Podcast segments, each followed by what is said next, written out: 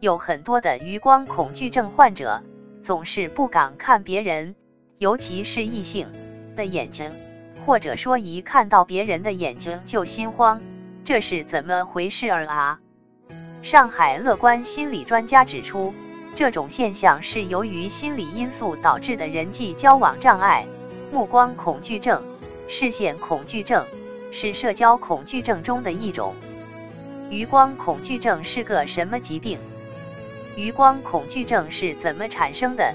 该怎么调节？本文将对余光恐惧症进行详细介绍，以帮助该症患者了解自己的心理疾病。余光恐惧症概述：余光恐怖症属于社交恐惧症中的一种。一个人在注视某人或者某物时，觉得自己控制不住地同时在看旁边的人或者物，注意力总是被余光所及的旁边之人或物体所吸引，无法自由地移动自己的目光，或者移动目光感觉很吃力、焦虑和难受，非常的不自在。如果这种行为和焦虑情绪影响了你的正常生活、工作、学习，成为余光恐怖症，就必须引起重视。因为在这种恐惧心态下，也许会更加关注自己的余光，更加接受不了他们，也容易产生更多的预期焦虑及担心余光出现，导致症状的恶化，演变成余光强迫症。有余光恐惧或对视恐惧的人，会偏执地认为自己的眼神会对他人造成干扰及妨碍，也担心自己的隐私通过眼神而泄露出去。一旦发觉自己的余光与别人相遇，就以恐惧的形式表现出来。余光恐惧症、视线恐惧症是怎么产生的？余光恐惧症是是个体自卑。自我不认可自己的极端、另类的表现形式。一部分患者不能接纳自身的不足及缺陷，这部分患者内在严重缺乏安全感，并追求完美，对自身要求很苛刻的。理想的我与现实的我差距太大，内在有强烈的矛盾及斗争。这种内在的矛盾冲突会以目光恐惧症的形式来表达及宣泄。目光恐惧症是将复杂的、压抑的情绪通过异常渠道发泄及表达出来。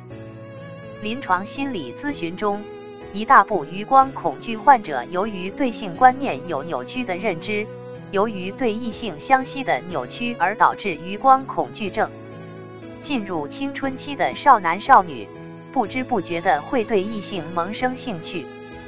若在两性关系方面有健康。正确的教育和引导，会对性萌芽有正确的对待。青春期少年要学会正确的与异性友好相处。若存在严重的封建观念或错误的认知，认为对异性的喜爱及关注是有罪恶感的，是丑陋的、肮脏的，那么会千方百计加以掩饰或压抑自己的心理动向。但青春的萌动发自身心内部，非人力所能遏制。一旦刻意的去控制、去违背，将背负严重的思想包袱，成为视线恐惧症患者。超我强大、道德感强大的患者，在过强的自我控制中，会对异性的渴望以变态的方式表现出来，比如要求自己目不旁观，比如要求自己在异性面前从容自若等等。一旦达不到自己内定的标准，就自认为动机不纯，或怀疑别人对自己心存鄙视等等，余光恐惧由此形成。有的视线恐惧症患者强求自己不许看美女，其结果越想着不能看，越目光更多的不受控制的看向美女，使得其反呢。出现余光恐惧时，最忌讳的就是强行控制。余光是对周围事物的弱注意。对于正常生活是必不可少的。如果刻意控制，动机虽是减弱余光，事实上却起到了给余光充电的作用，使弱注意变成强注意。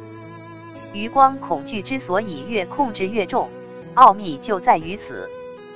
余光恐惧症之不敢看人眼睛怎么办？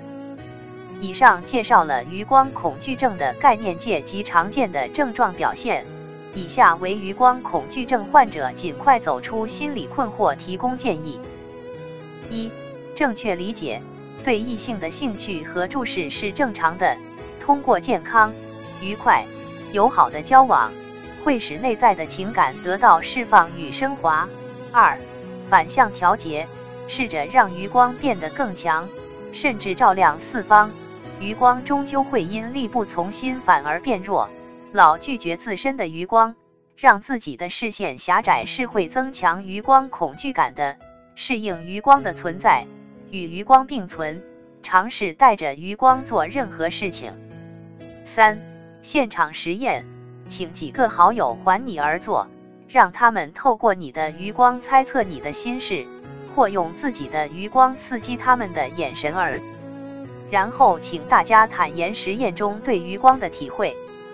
好友们的回答定会令你感到先前自己的干扰纯属庸人自扰。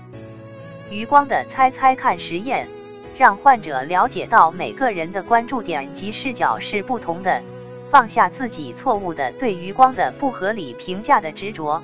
四、改变认知，余光能注意到别人，但别人并不介意我们存有余光，更不能被我们的余光所刺痛。